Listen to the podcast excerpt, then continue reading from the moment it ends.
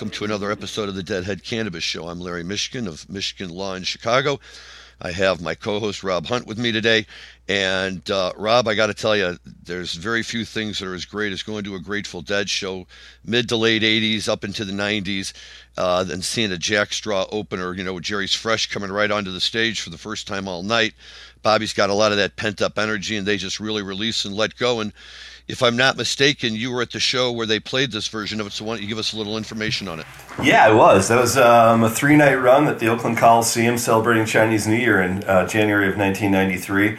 And uh, you know, for anyone that's been to those runs, is depending on the year, either a Mardi Gras run or a Chinese New Year run. Uh, both would always have a parade on the actual day of either Fat Tuesday or on the um, you know the Chinese New Year itself. I love the Chinese New Year shows because they had you know Dragon Parade going through. There's a huge Asian community or Chinese community in the Bay Area, uh, so they get tons and tons of people to participate. It was just such a, a yeah, I saw two Chinese New Years um, in Oakland, really really fun. And you know I gotta say that Jack Straw openers at that time. It, it's such a rocker and it's such a great way to open it, but it doesn't start off as a rocker the way like a shakedown does or a Bertha does or you know some other ones. It kind of leads into you know just building up, building up until you hit the uh, the part of the show or part of the song that we just listened to, which is blistering licks coming out of Garcia that really set the tone for the night. So, you know, it was the first song I ever saw the Grateful Dead play live, and you know, remains one of my favorites ever since. Excellent. Well, we will be getting to that show uh, in a little more detail shortly. Um, so please stay tuned for talk on that and uh, other interesting uh, Grateful Dead and musical items we have today. Uh, but let's start off on the marijuana side today, Robin. There's a lot going on in the marijuana world, which makes our show easy to do, but uh, stuff that's interesting to talk about. And as we kind of launch here into 2022, the first uh, matter in which I get a lot of questions from people are where is the market going to expand to? What states are next? Um, our friends over at MJ Biz have conveniently uh, uh, put out a very uh, good and interesting article if you're interested in going to take a look at it uh, that really lays it out on both the medical and the adult use side and you know, once again, on on both sides, it's it's it's great to see a couple of states that you might not otherwise have considered. Right, medical. We've got Kansas in play, Mississippi in play, South Carolina in play, North Carolina maybe, but I, I always think of North Carolina as being a little more cosmopolitan in the South. Uh, but even still, you know, the fact that these states are, are talking about going medical uh, is incredible. Of course, as we all know, right, Mississippi's been the the lone site for the last however many years where the government has its own uh, marijuana farm and uh, any tests or studies or anything they do, and the, the ever dwindling number of lucky few who got into the program and get their free joints sent to them by the government periodically. And now Mississippi's going to do it the right way, and uh, you know, be very interesting to see how these states that are primarily composed of you know what I would say right-leaning and uh, you know more conservative populations. What we've seen up to this point, Rob suggests to me uh, that that those states should probably pass uh, pretty easily. What do you think? I think all those states should, but you know if there's one that's an X factor, it's definitely Mississippi. Anyone that's familiar with you know Tate Reeves as governor of that state, uh, he, he's an unpredictable guy. So do I think that you know it's a foregone conclusion that Tate's going to sign on to the devil's weed? You know, just because Ole Miss does it uh, from a federal standpoint, that's um, very much under lock and key and has been for you know close to forty years. But uh, but for Tate to say we're going to open up a real medical program, yeah, you know, I'm not really buying it any more than I did when Nathan Deal came out and said they were going to do something in Georgia, which ended up being walked back completely to a CBD only law that ultimately, um, you know, had no means of production. So, you know, I'll believe it in Mississippi when I see it. Until then, you know, I, I think South Carolina, definitely North Carolina, that's not a problem. We'll see about Kansas also. Kansas, you know, pretty pretty conservative, definitely a strong holdout. Well, Kansas would be significant just for the reason that Kansas and Nebraska have long been known as the uh, uh, either I 70 or I 80, depending on which one you're going through. You know, states of horror for people coming out of Colorado who've gone there for vacation or whatever and happen to have stocked up on a little bit extra to take back east with them. And some of those you know, those states have used uh, you know practices that have already been constitutionally approved by the Supreme Court, where if you take every tenth car randomly uh, and just decide to pull it over and you know poke your nose around and ask a few questions. You visit any dispensaries while you were there. You pick anything up. You try to bring anything home with you. And uh, you know they've got a nice little cottage industry going doing that. Well, that, that's not it though, Larry. I mean, you, you know the deal. I mean, first of all, let's be clear about this. It's they can say it's randomly every tenth car. It's it's every car with a Colorado license plate. Let's be clear about that. And for a long time, it was cars heading eastbound And that no longer was the case once they realized the asset forfeiture laws worked in their favor, and they're much better off catching cars going westbound because going east, all you have to seize is weed. Going west, you've got money. Right. So you know, if you're talking about how to fund these police departments, you know, the major windfall, and then and here's the outrage: is Kansas and Nebraska then coming back, going, "Oh, well, we've had to actually step up our law enforcement. It's been a great expense to our state, and it's an undue burden for our law enforcement." Nonsense. Colorado weed in the, in the money that's you know busted coming back across your lines, even if you never even arrest and you just do an asset forfeiture of the cash, it's funded your police departments. And so for those guys to say differently is so disingenuous because they love the cash that they've been able to seize for the last 15 years coming out of Colorado. No question about it. No question about it. And and yes, uh, you know maybe I was too nice in giving them the benefit of the doubt in terms of uh, how they determine which cars they want to pull over. But I'm, I'm sure that uh, there's any one of a number of factors that you and I could go through and recite uh, that might not uh, make it in a court of law, but doesn't mean that that's not going to be the un- ultimate and underlying reason why somebody gets pulled over. Yeah, and you know as well as I do that between the two, you know, a police officer is considered to be a credible witness. So you're going to put someone on the stand and say, "Well, how did you conduct this investigation?" They say, "Oh, well, we just used the constitutionally approved practice of pulling over every tenth car, and there's no rhyme or reason." You know, unless someone actually says, "Well, this seems like this random practice has pulled over 500 cars in a row with a green license plate, Colorado plates, and mountains on their plates," like. Is that a coincidence? Oh yeah, it must be. You know, I'd say about every tenth car is you know is Colorado, so it stands to reason. Like know, like it, it would take someone actually going in there and doing an investigation and saying, okay, well, let's see which cars have actually gotten pulled over, and I can all but assure you, based on the uh, the stories I've gotten living in Colorado, that it, it's you know no doubt targeted um, to a very specific group. Yep, but now they're getting ready to at least say join the game, and I'm sure they'll come up with some excuse as to why it's okay to allow the sale, you know, of marijuana. Well, now be, it'll be a protectionist policy, right? Well, now we got to do it. We got to protect our young fledgling businesses here in Kansas. We can't have them competing with all that weed from from the west. Here's the thing, too, is you have to think both those states border uh, Missouri now, and Missouri actually has a very robust cannabis industry that's forming. So it's not just a question of it coming east from Colorado now. You know, if you think about like um, the, the most populous parts of uh, of Kansas you know, um, you know, Kansas City is actually in Missouri, but right across the border you have Kansas City, Kansas, and you've got Overland Park, Kansas, and then that bleeds into Lawrence, Kansas. That's the major kind of population hub outside of Wichita in that state, and that's all right on the border of, uh, of Missouri. And Missouri is certainly capitalizing on sending weed across the, the state. So it's not just diversion from from Colorado into Kansas, and that's true of Nebraska as well. I mean, Nebraska borders a handful of other states that uh, that have legal cannabis.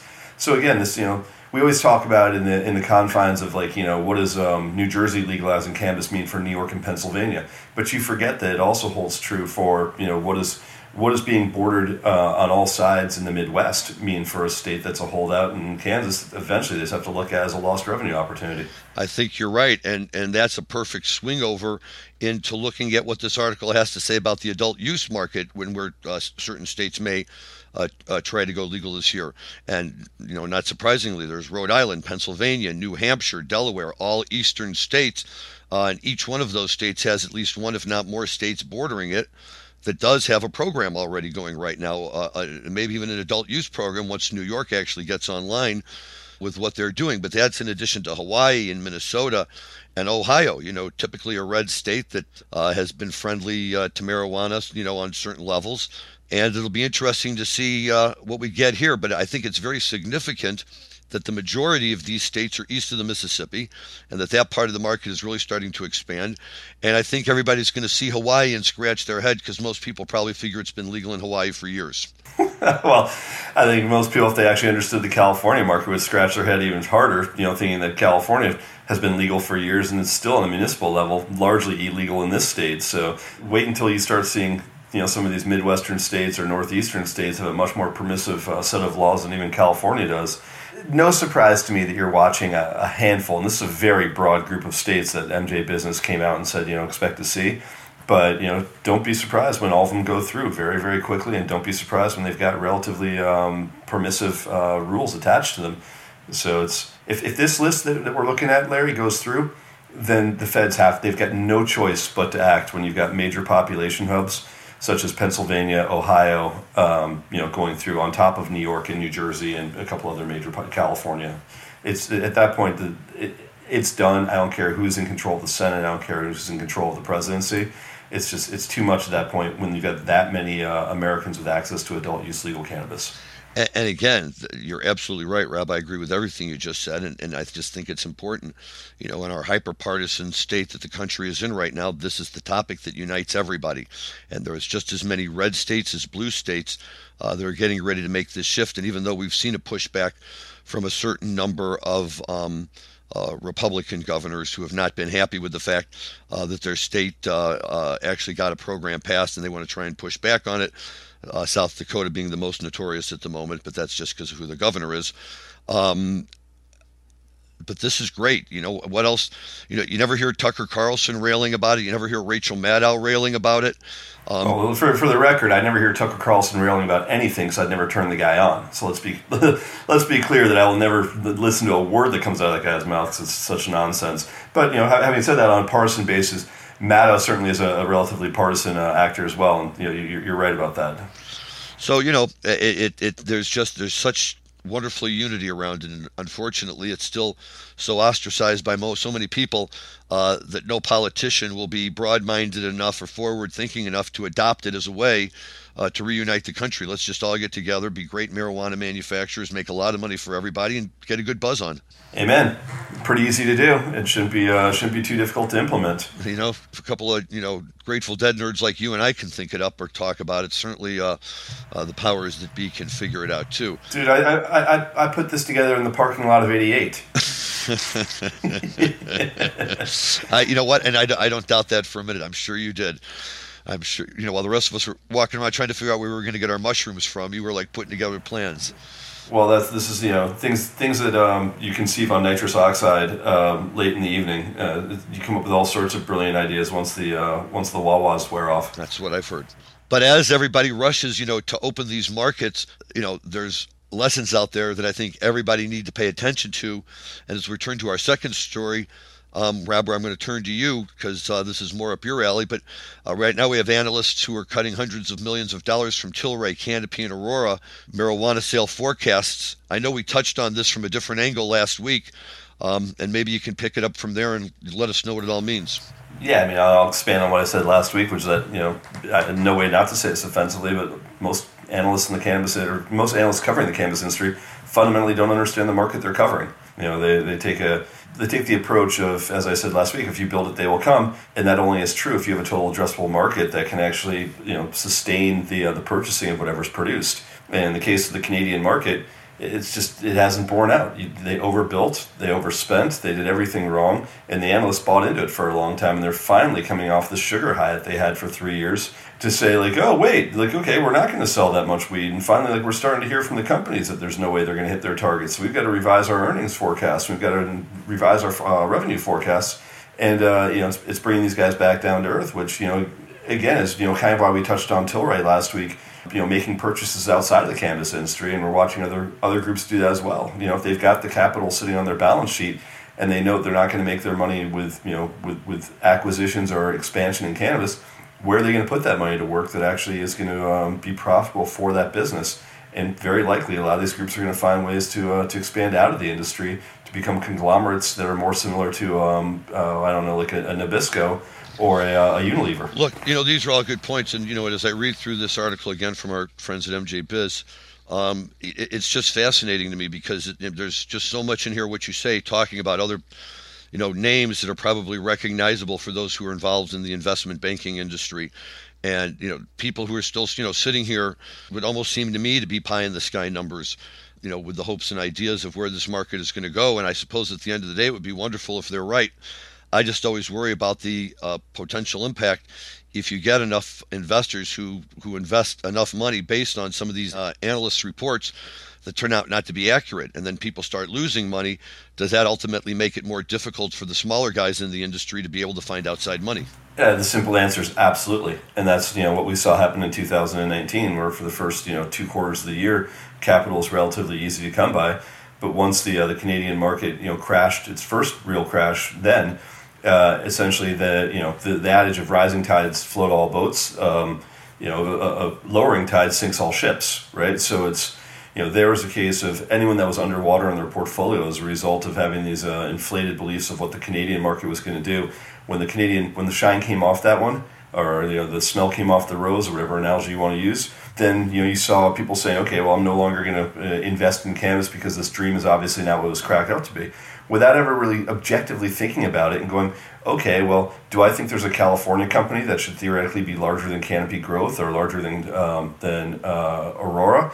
The answer is if you believe in the size of the market and you look total addressable market to total addressable market, uh, California should be a more interesting market simply because um, you know you can do a wholesale roll up in that state where there are no barriers outside of municipal you know changes. Whereas in Canada, you're still dealing with provincial governments uh, acting as middlemen between the buyer and the seller. So there is no you know vertically integrated market that's you know seamless the way there is in California. So it's you know, this idea that the Canadian market was so exciting based on federal legality. Okay, well, in California, you've got state legality without any federal intervention under um, the Gavin Newsom you know, government. That should be just as exciting, and, and it's not. And the reason it's not is because people are smart enough to look at California and say that that's not you know a, a ten billion dollar market cap business in that market. I don't know why they thought differently of Canada. Okay, but it's interesting that. Uh, uh, one of the art, uh, one of the companies they mention in here is Tilray because, you know, sliding right along, you know, another story we were looking at, and we just talked about this last week. Uh, Tilray's venture outside of straight cannabis and into the alcoholic beverage industry. And then uh, just a day or two now, another article drops showing that uh, uh, Tilray and AB InBev have announced that their partnership or merger that they had been contemplating is now off the table. What do you make of that? It's not surprising to me at all. You know, it's uh, when you think that, that Tilray right now is making their own moves and they're buying Sweetwater and they're buying Breckenridge Distillery and they're buying other microbreweries. Ultimately, do they really need a fifty million dollar you know co-partnership with AB InBev on on um, a drink manufacturer in the cannabis space? The answer is no. They already have the means of production to, to make whatever they want between their distiller and their brewers. They can enter multiple markets, you know, doing it that way. So, is there any utility left in an association with uh, AB InBev? I would say that that was a, a decision that was probably uh, driven, you know, and I, I, don't know this for sure, and if I did, I certainly couldn't reveal. But I think that that's a, um, a decision that would have been driven from the C suite of Tilray, not from AB InBev. That's very interesting. That's very interesting. In the article, and then again at the end, they also they throw in a little graph, at least for Canadian sales, that shows that of uh, all the various ways in which uh, people in Canada can purchase uh, THC, uh, that beverages is second from the bottom. That it only accounts for two percent of uh, of sales of cannabis products, only just slightly ahead of topicals. Uh, although it does, they say, represent an increase of three percent, but still, and I guess this isn't surprising, you know, and it always makes me happy, nice to see that according to these statistics, that flower is still the leader in sales at 47%, um, and is is almost double uh, the next one in line, which is pre rolls, which of course is just another version of flower for people that are too lazy to roll their own joints. So, you know that that that comprises uh, between the two of them almost a 70% of the market share for Canada. And um, you know, I hope that means that we're going to have you know some good flower still being grown for a long time, and everybody's not immediately running out to extracts and edibles and and all of that kind of stuff. A newsflash for anyone out there flower is and will be for a long time king. And for all you people that think that other form factors are going to continue to chip away at market share, I hear it every year, and every year the numbers come back roughly the same. So it's um, you know until social consumption happens, nobody cares about beverage. They really don't. I mean, it's like it's great that there's some really good, good beverage products out there in the market. It's good that you know people are starting to do really low dose, um, you know, two and a half milligram THC versions of beverages but if, if you don't have a place where you can sit around and hang out with your buddies and consume it in a public setting, that's not the form factor you're going to use. And nobody, nobody I know would ever consider like, okay, let's you know, let, us crack a beverage and share it. It doesn't have the same you know appeal as smoking a joint or of uh, packing a bowl or packing bong hits. It just doesn't exist. Flower's king. Flower's going to remain king. There's no terpene profile involved in the beverage. There's nothing else that really like separates it. There's no bag appeal all the things that really make um, cannabis interesting do not exist in a beverage. I also see it, you know, as you know, since you you are ingesting it like you would any other food product. I, I see it as an offshoot of edibles. I also see it as the easiest of all edibles to abuse because it's easy if you start drinking to just keep drinking, drinking without really stopping to think about how much you're drinking. If you order, if you buy a chocolate bar that's broken up into 10 pieces, at least you have to stop and break off each piece before you put it in your mouth Uh, but with the beverage, you know, you can just sit there if you're thirsty, and before you know it, you know, you've knocked back a bottle, which uh, for somebody who's not expecting something that strong could really be a pretty potent, uh, a pretty potent buzz. Yeah, I think so. I mean, it's start slow and uh, start low and go slow adage definitely holds true, and that's why I think you know for beverages to be successful, they have to be low um, THC because if they're not, it, it, you know it's like you don't pound Everclear. You know, there's no way that you, you want a, a 20 milligram or 30 milligram um, you know cannabis beverage where all of a sudden you drink one, don't feel anything, you drink another, and the next thing you know you're you're way way higher than you'd like to be you put two and a half milligrams in each beverage and you know you sit there and hang out with your buddies and drink three or four or five of them you're probably fine. You probably have a really nice buzz going and that's you know the intended effect of the same way you'd have you know three or four beers you know going to the bar. But that's that's the future of beverages and then it's going to come down to um, to to taste. But again until you actually have a place to consume nobody cares. Right. That's very true. And let me ask you this. Do you see a future uh, with beverages that have both alcohol and THC in them. I mean, in, in my future, yeah, you know, absolutely. If, if, if, I could, uh, if I could have a two milligram, eight percent, uh, you know, alcohol by volume beverage, I'd be all about it. I'd drink two of those in a night and call it a day. Do I think that the government's going to allow for that? Um, probably not. I mean, it's again, you're you're you're sticking a finger in a dike of the inevitable, right? So I, I, can buy a six pack here and I can buy you know a cannabis beverage there. And I can sit at my house and alternate between the two, but I can't actually mix them together. Give me one credible reason why not, because everybody's going to be doing it anyway, or everybody that consumes both you know cannabis and alcohol. And there's lots of people that, that only do one or the other. But for anyone that uses both, I, can't think of a time I've been at a party where people are smoking weed there isn't drinking going on as well. So it's it, it's, it's relatively ridiculous not to be able to have the uh, the two form factors combined, unless like the two regulatory departments that handle each can't get their act together to have some sort of cross pollination as far as policy.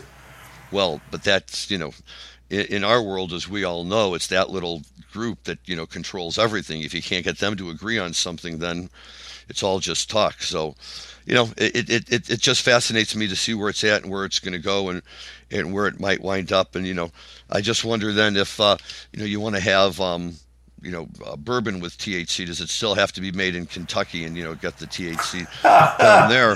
Uh, you know, in order to in order to keep it kosher, as it were, you know, or, or champagne, right? THC champagne. I guess we'll we'll find out. Somebody's going to be creative enough.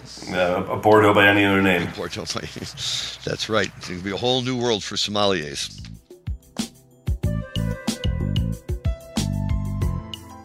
So always tons of uh, fascinating and interesting stories. Again, thanks to MJ Biz uh, for being such a great provider of, of, of news information for us. But we're going to turn to music now. And before we dive back into this song, uh, this concert that, that we're going to get to talk about in a minute, and it's always fun when we have a concert that either Rob or I or both of us managed to be at, and he was at this one. So uh, we kind of get the insider's view on things, which is really nice.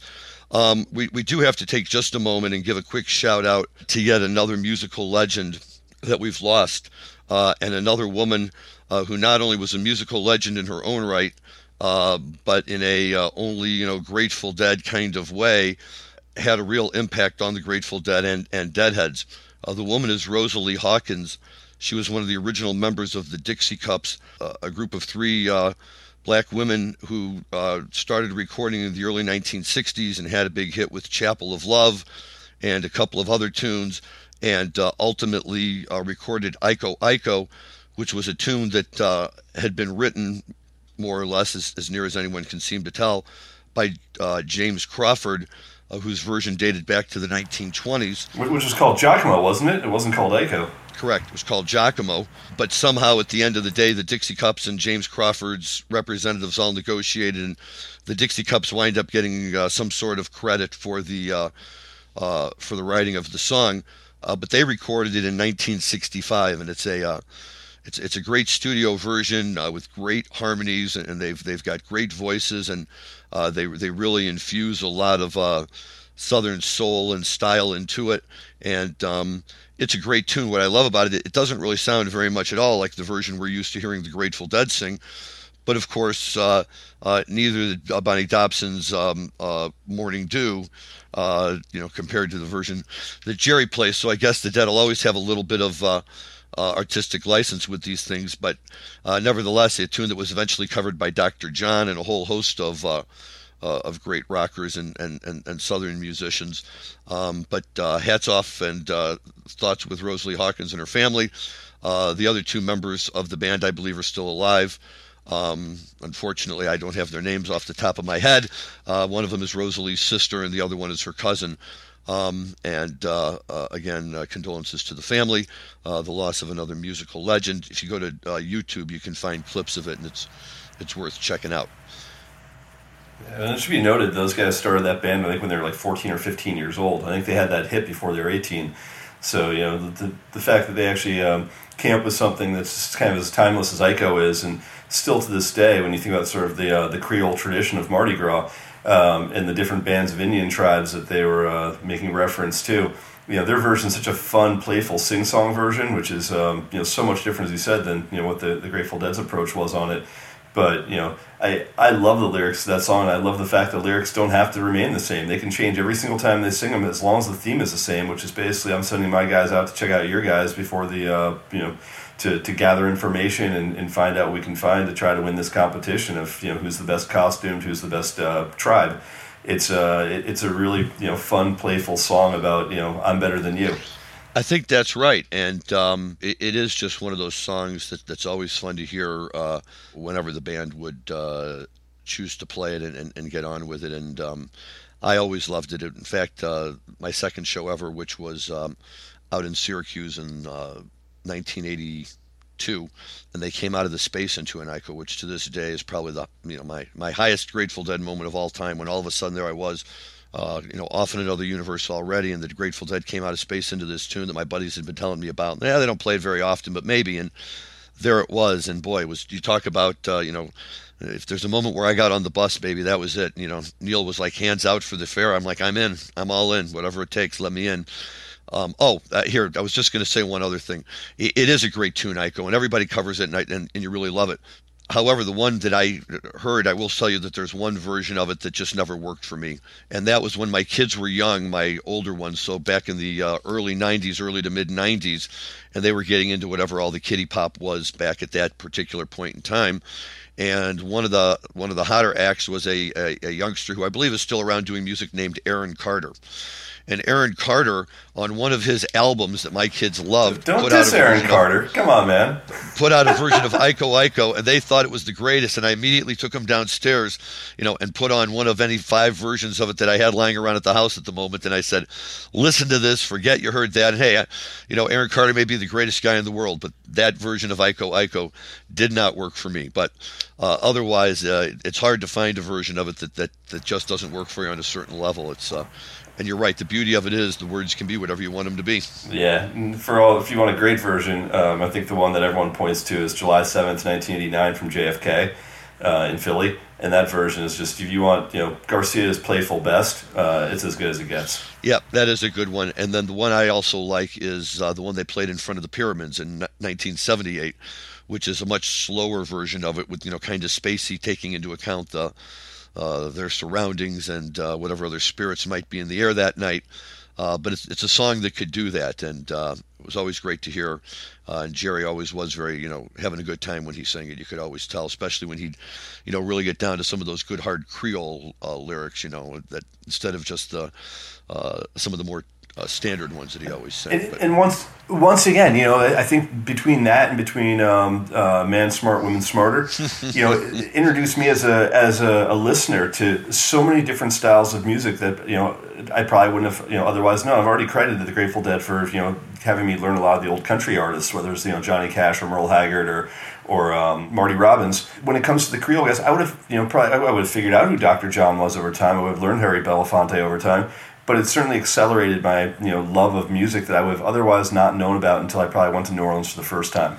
Well, you're right, and and I you know could probably go through almost every single rock group in my uh, uh, collection of CDs at home, maybe with the exception of like the Who and Jimi Hendrix and the Rolling Stones, you know, who I I, I got to know about or appreciate more, such as the Beatles and Bob Dylan, uh, just by hearing uh, the Grateful Dead cover their music, and that was always a great way to do it. But I chuckled when you mentioned women.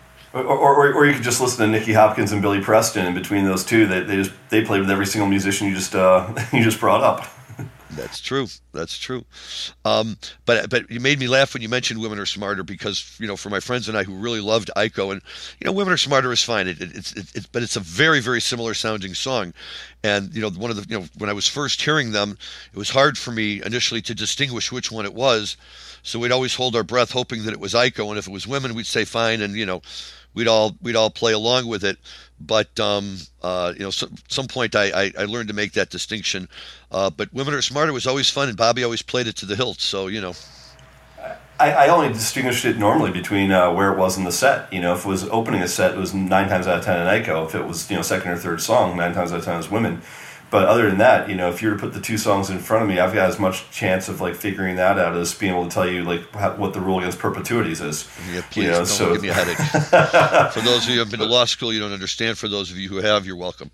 Um, it's, I mean, there's a couple songs like that. Though. I mean, it's a question of you know, like you know, was Cumberland going to be Cumberland, or was it going to be you know two other songs that that you know sounded almost identical coming out of it? So you know, there's a handful of them where you're okay. I can't distinguish during the intro um, what this is going to be, but Iko is obviously the Iko Women Are Smarter is definitely the most obvious example. But yeah, no, I think you're right, and I think that there was a part of that that Jerry did intentionally, just just gave him more flexibility. He could just play off to one or the other at the last minute uh, without really breaking stride too much or you know changing up the beat. So um, whatever, you know. Unfortunately, he's not here for us to ask him, but if he were, we certainly would, and uh, hopefully be able to get some kind of an answer. But let's move on, man. Let's let's let's start talking about this Chinese New Year show in 1993. I saw. I only was lucky enough to see one uh, run of Chinese New Year shows, and that was back in '87. Uh, and I flew out to the West Coast to see my buddy Tommy and to go catch a couple of shows uh, in the uh, San Francisco Civic Center, which I guess is now the Bill Graham Center.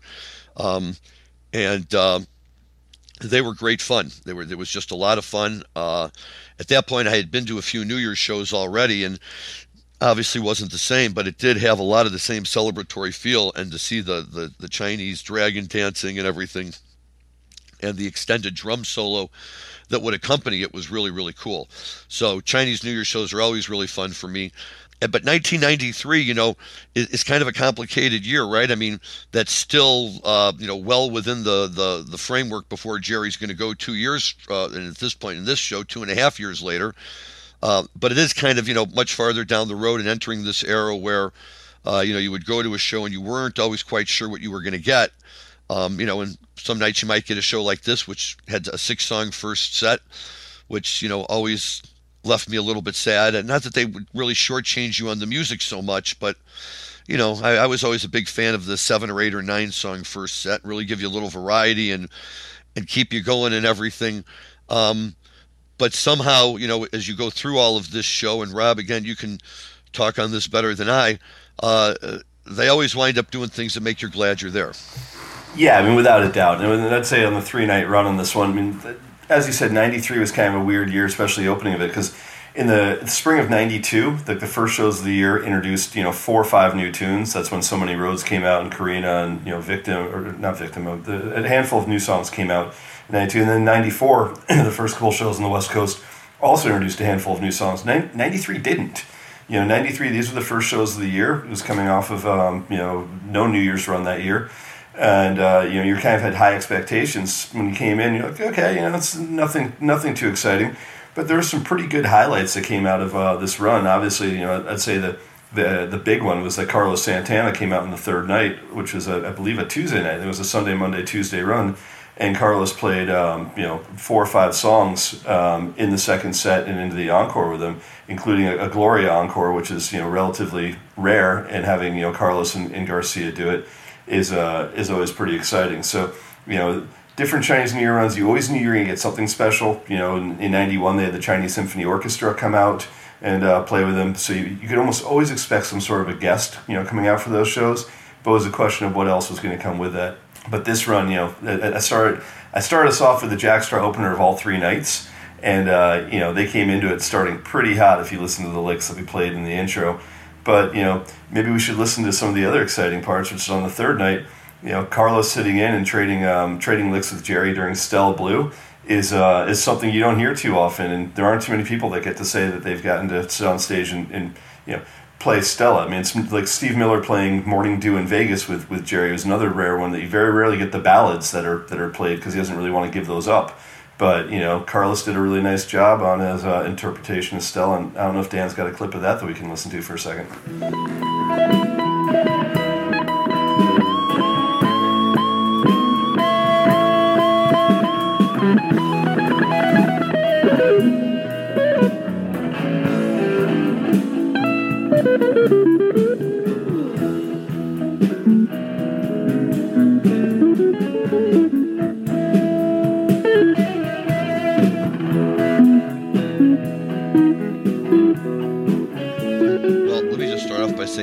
Hallmark of the Deadhead Cannabis Show. We're not going to tease you about a great musical moment and not give you a taste of it. So, uh, you know, if we're going to talk, you're going to get to hear it. And, you know, hearing that makes me think of this. Before Jerry Garcia, uh, uh, before I became really aware of Jerry and his music, probably the single guitarist, you know, who had the biggest impact on me and, you know, whose sound drew me to the music the most was Carlos Santana.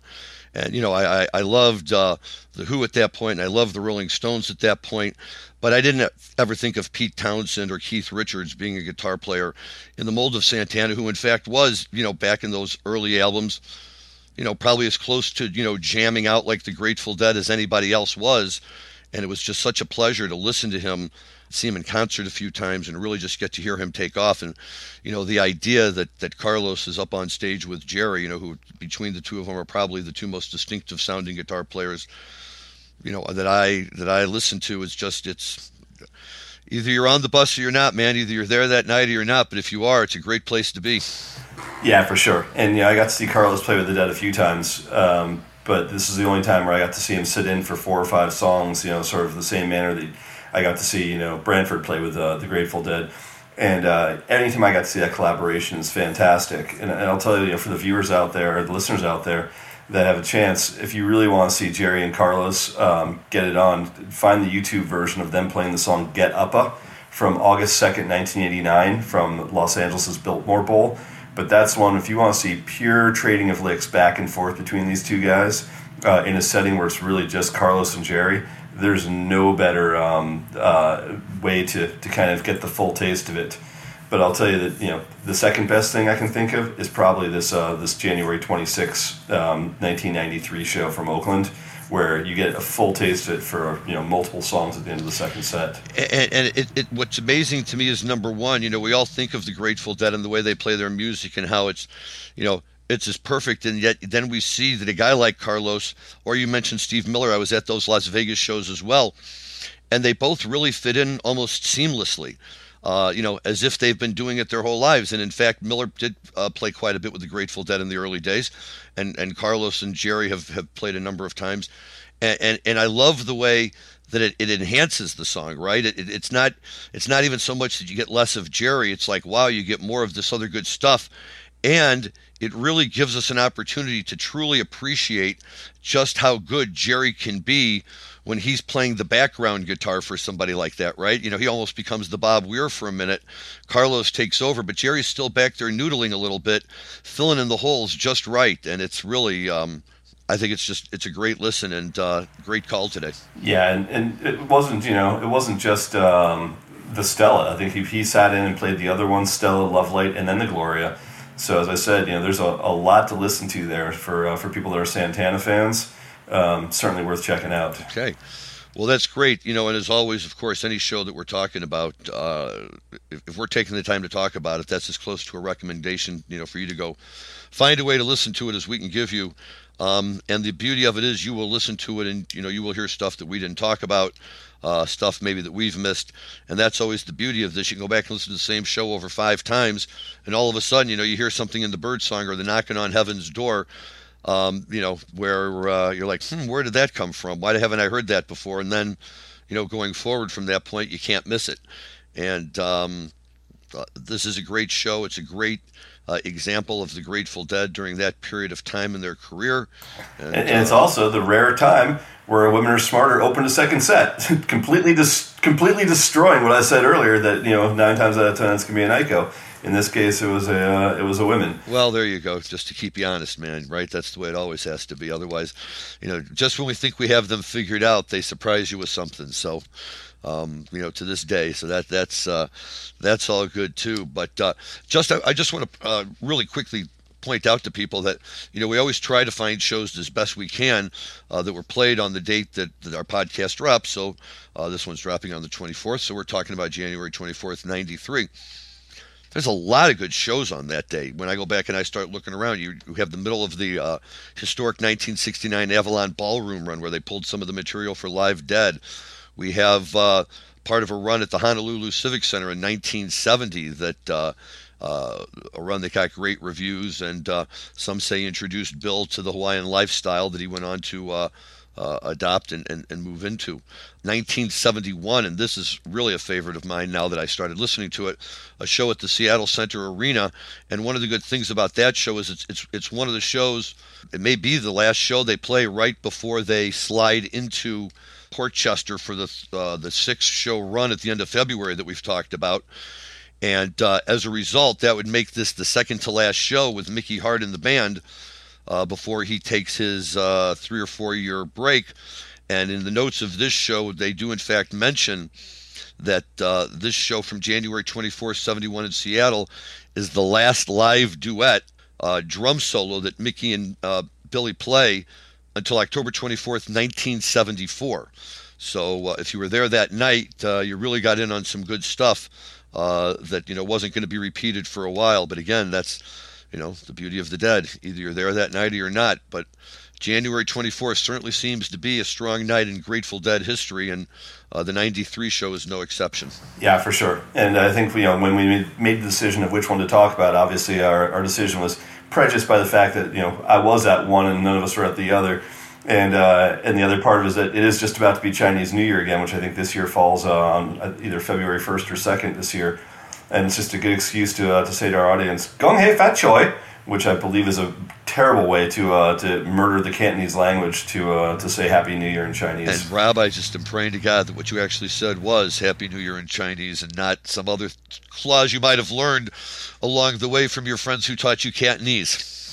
Yeah, no, I assure you that that might be the only Cantonese I know. So uh, that's as, as good as I get. And uh, I tried to verify before I went on, before I said something that's uh, offending millions uh, in, in, other areas. Potentially but, billions. Well, bil- billions, except they can't hear anything we say, and it's all censored. So, yeah, I, I think it, it might make it as far as Taiwan. That's, uh, you know, as far as we have to check our analytics now and see who's listening from the other side of the pond. But I will say, you know, Chinese New Year, I got to see it twice. Two things, you know, both times really looked forward to it simply because of the pageantry, simply because of you know, you know, especially in the Bay Area, which is a great place to do it. You know, I think New York or San Francisco are really the only places that really make sense to do a Chinese New Year celebration for the Grateful Dead. It was just so much fun, and, uh, and uh, I'm a huge fan of just the celebration of Chinese New Year in general. So to all of our um, Chinese listeners out there, you know, have a very happy New Year. Uh, that's makes an easy decision for us to pick a show that corresponds with it. Absolutely. You know, when you think back about it, you know, for the for the casual deadhead, that was a really magical time to be in California, right? You'd have the New Year shows, then you'd roll into the Chinese New Year shows, and then you'd roll into the Mardi Gras shows. And although they might do a little bit of traveling, you know, uh, in between or here and there, those were always, you know, pretty much on the schedule shows that you could count on right around the same time every year and yeah make a whole pilgrimage of it yeah yeah, yeah. i mean like the way you could expect you know a handful of shows in uh, in the northeast in september you know you could almost be guaranteed at least six nights in new york city you were pretty much guaranteed that December, January, and early February were reserved for um, for the Bay Area almost exclusively. And as I said, you know that was the time where you know if they're going to release new material, almost like clockwork, you could expect that you know there's going to be um, new stuff that was being dropped at those shows because that was one of the only times where they had large blocks of time off where they could actually get together and hang out and practice um, going into either the Chinese New Year or the Mardi Gras. So if you look at you know when when uh, new stuff was dropped, it was usually in those West Coast shows before they brought them on the uh, the spring tour on the East Coast, starting usually in early March. But the, the debuts would be would be you know Bay Area debuts. Well, in fact, uh, uh, in Jim's last show, he and I talked about the 1984 New Year's show, which was my first. Where uh, on the one of the lead-up shows, I don't remember which one, they they dropped uh, Day Tripper, uh, which everybody had been running around talking about forever and, and, and, waiting to hear, and they finally played it. And then New Year's Eve in the third set, they broke out um, uh, "Give Me Some Lovin'" was just absolutely amazing, and everybody walked out of there that night, you know, singing the Phil beat, boo doo doo doo doo, boom, and it just I remember sitting there as they're playing it, and my buddy was like, "Isn't this great?" And every time Phil hit the string, it was like the whole room just started shaking. It was awesome. It was just great. Yeah, both great covers, and I can tell you, Day Tripper. I don't think there's too many songs that Garcia played, albeit only briefly that he was so animated, uh, especially when he kind of went into the bow da da da da da da da da da and I'd say the uh, the one I love, and there's a video of it, is from um, June 25th, 1985, from the Blossom Music Center in Cuyahoga Falls, Ohio. Jerry is definitely very animated. He is. You know, when he finds a tune he likes, he'll let you know, and, and, and that's great. Yeah, it was funny because we'd been all, you know, still young in my deadhead career, and people were talking about, oh, they're going to play Day Tripper, they're going to play Lucy in the Sky with Diamonds, they're going to, and they did play Day Tripper, and a few years later, they did eventually get around to Lucy in the Sky with Diamonds, and uh, maybe we'll find a good version of that one day and play it. That's a little bit trickier because some nights Garcia was really flat on that, and when he was, it wasn't necessarily the most exciting tune to listen to. But uh, as, as we were, I was trying to pick a show a few weeks ago, we vetoed it based on the Lucy in the Sky. Oh, that's great. Exactly. Well, I can tell you that you know I think we I think we picked a nice one. It's hard to find you know shows in in '93 that you know get the sort of same appeal that people expect to have from like an '85 show or from a '77 show or you know sort of different eras. But there are some gems from the uh, from the '90s, and as I'm a product of the '90s uh, or late '80s, early '90s, there's plenty of stuff that I saw that you know I, I walked away as happy as anyone else that left that arena. And as we said before, that was really mid career. You know that wasn't that wasn't the end. That was the middle for these guys. So um, you know, with that, maybe we should uh, talk about what we've got coming up. Uh, for, oh, before we before we break today, I did want to send a shout out to our good friend uh, David Gans and wish him a very speedy recovery. He's been suffering with COVID um, for the last couple days, and he's been trying to get some tweets out to let people know, you know, kind of the state of how he's doing. But he appears to be on the mend. But you know, from all of us over here, um, you know, get get well soon, Dave, and thanks for all you do. Absolutely, and uh, you know, and, and uh, when I was listening to the uh, his show the other day with Gary and only Gary was on, I just assumed that at the time David was out traveling or getting ready to perform somewhere or maybe performing already um, and, and only just heard myself about his COVID. So, absolutely anybody, of course, and certainly, you know, David is such an important member of the dead community and was kind enough to be on our show that uh, he has all of our support and we will look forward to hearing him back in his normal place with Gary on Sunday afternoon. So, thank you for mentioning that. I think that what I'm going to do at this point is hand it off to uh, Rob, and he's going to take you guys home and introduce the uh, final closing clip of the day. Um, but thank you all once again for listening. As always, we'll look forward to talking to you again next week and uh, uh have lots of great things to be talking about then. Uh, so, in the meantime, be safe, enjoy, and uh, most importantly, enjoy your cannabis responsibly. Rob? Thanks, Larry. lots of fun again today. And I think appropriately as it's you know, getting to be a late afternoon in California, um, I will leave you with the sun setting here in western skies with, you know, the, the end of uh, the first night of January 24th, 1993 from the Oakland Coliseum uh, with, you know, really good, clean Garcia licks on the Knocking on Heaven's Door encore. So with that, uh, we'll see you next week. Looking forward to uh, lots of fun shows coming up and signing off here from California.